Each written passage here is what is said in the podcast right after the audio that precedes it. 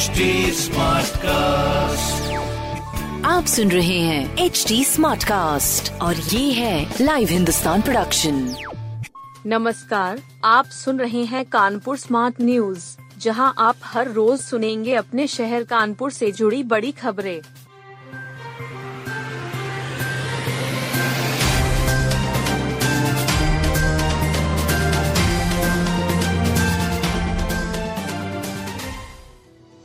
कानपुर, इटावा और फर्रुखाबाद की आईटीआई को हाईटेक करेगा टाटा समूह।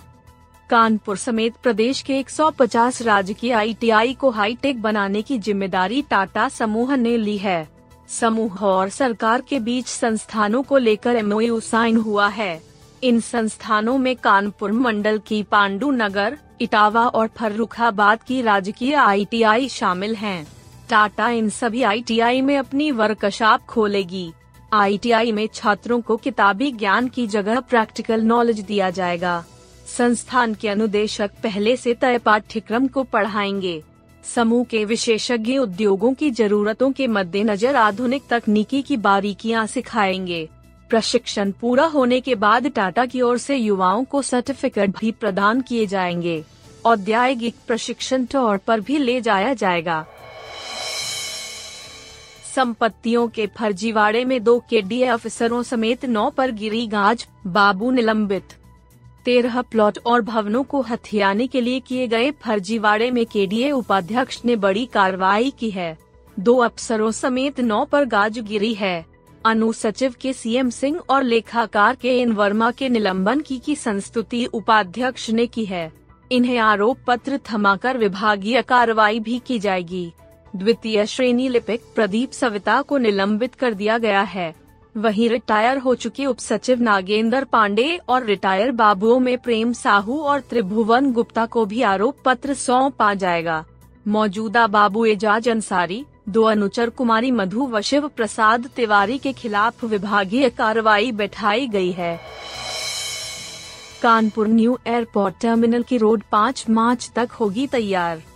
न्यू एयरपोर्ट टर्मिनल को हाईवे से कनेक्ट करने वाली रोड लगभग बन चुकी है। फिनिशिंग का काम पाँच मार्च तक हो जाएगा।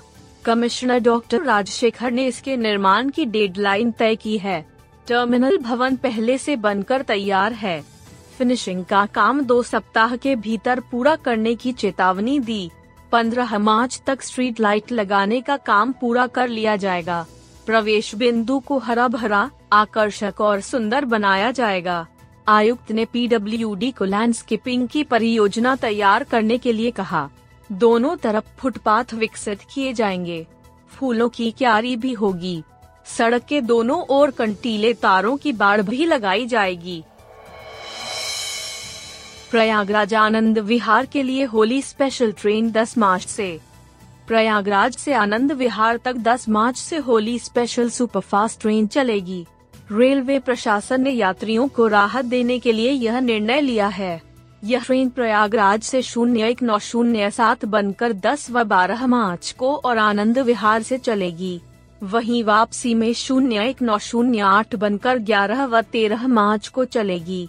प्रयागराज से साढ़े आठ बजे रात में चलकर ग्यारह बज के पाँच मिनट हुए कानपुर सेंट्रल पहुंचेगी।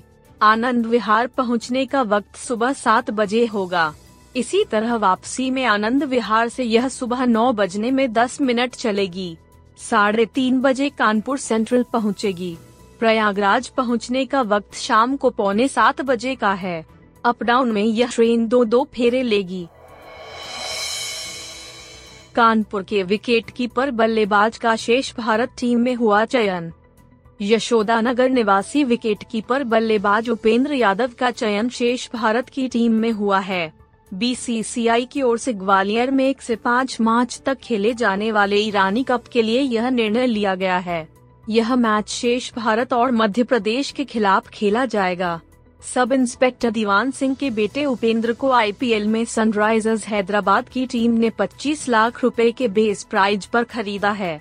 इससे पहले Upendra Yadav India A team के लिए न्यूजीलैंड डे के खिलाफ खेल चुके हैं। फ़िलहाल उत्तर प्रदेश की टीम से जुड़े उपेंद्र लखनऊ रेलवे से खेलते हैं। उनके चयन से कानपुर के खिलाड़ियों में उल्लास है।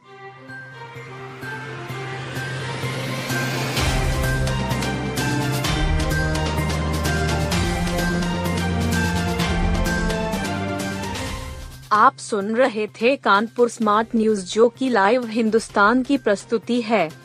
इस पॉडकास्ट पर अपडेटेड रहने के लिए आप हमें फेसबुक इंस्टाग्राम ट्विटर और यूट्यूब पर फॉलो कर सकते हैं। हमारा हैंडल है at the rate H T ऐसे और पॉडकास्ट सुनने के लिए लोग ऑन टू www.htsmartcast.com आप सुन रहे हैं एच डी स्मार्ट कास्ट और ये था live Hindustan production HD Smartcast.